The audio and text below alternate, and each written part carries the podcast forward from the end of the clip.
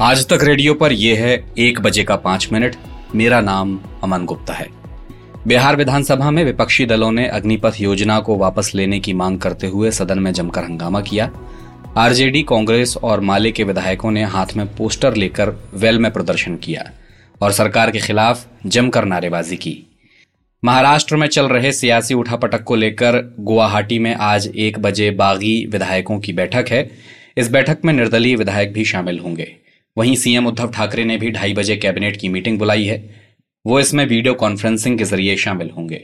शिवसेना सांसद संजय राउत पात्रा चौल ज़मीन घोटाले मामले में ईडी के सामने पेश नहीं हुए। उनकी जगह उनके वकील ईडी दफ्तर पहुँचे हैं। खबर है कि वो ज़मीन घोटाला मामले में पेश होने के लिए ईडी से दूसरी तारीख की मांग करेंगे।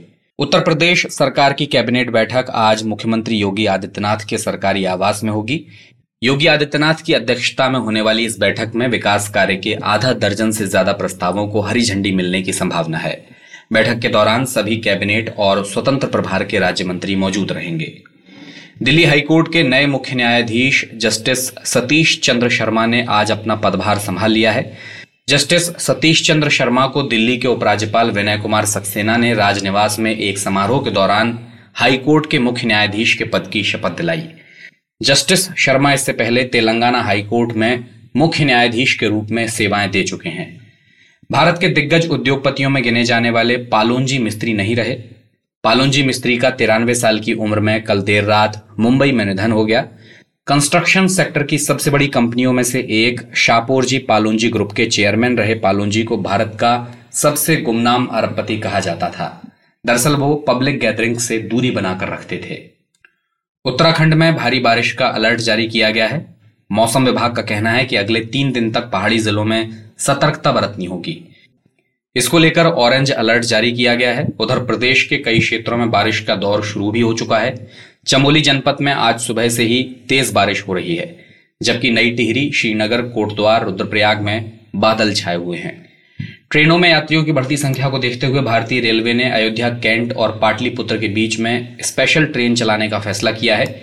एक जुलाई को यह ट्रेन पाटलिपुत्र से रवाना होने वाली है। ग्रेटर नोएडा में एक पिता पर ही अपनी पाँच साल की बेटी के साथ डिजिटल रेप का आरोप लगाया गया है। ये आरोप बेटी की माँ ने लगाया है। इस मामले में एफआईआर दर्ज करके पुलिस हर पहलू की जाँच में जुट गई है। अमेरिका में एक ट्रक में छियालीस लोगों का शव मिलने से हड़कंप मच गया है। ये सभी प्रवासी लोग बताए जा रहे हैं। घटना अमेरिका के टेक्सास शहर की है। जानकारी मिली है कि ट्रक के अंदर 46 लोगों के शव हैं, जबकि 16 अन्य लोग बेहोशी की हालत में मिले हैं, जिनको हॉस्पिटल में भर्ती कराया गया है। ये ट्रैक्टर ट्रेलर टेक्सास के दक्षिण पश्चिम में स्थित सैन एंटोनियो की वीरान सड़क पर मिला है। यूक्रेन युद्ध की वजह से अंतर्राष्ट्रीय स्तर पर प्रतिबंधों का सामना कर रहे रूस ने लगभग 100 सालों में पहली बार विदेशी कर्ज डिफ़ॉल्ट किया है। प्रतिबंधों के बीच रूस 1913 के बाद पहली बार विदेशी कर्ज नहीं चुका पाया है। रूस को विदेशी कर्ज के ब्याज के रूप में 10 करोड़ डॉलर का भुगतान करना था, हालाँकि रूस ने इस डिफ़ॉल्ट को बनावटी बताया है। जॉर्डन के अकावा बंदरगाह पर एक स्टोरेज टैंक से क्लोरीन गैस रिसाव में 10 लोगों की मौत हो गई है और दो सौ इक्यावन लोग घायल हुए हैं।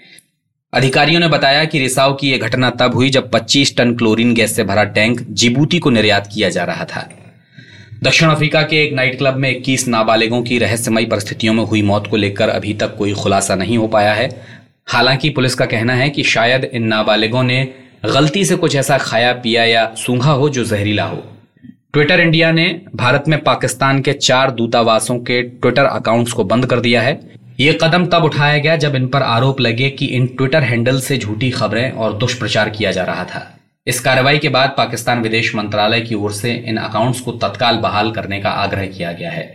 आयरलैंड के बीच आज टी ट्वेंटी सीरीज़ का दूसरा मैच रात नौ बजे डबलिन में खेला जाएगा। पहला मैच जीत चुकी इंडिया, दूसरा मुकाबला भी अपने नाम करना चाहेगी।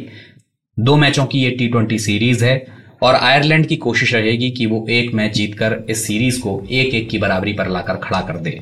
ये था आज तक रेडियो पर एक बजे का न्यूज़ पॉडकास्ट पाँच मिनट। चार बजे आपके लिए पाँच मिनट का पॉडकास्ट लेकर फिर हाजिर होंगे। मेरा नाम अमन गुप्ता है। इजाज़त दीजिए। नमस्कार। आप सुन रहे हैं आज तक रेडियो।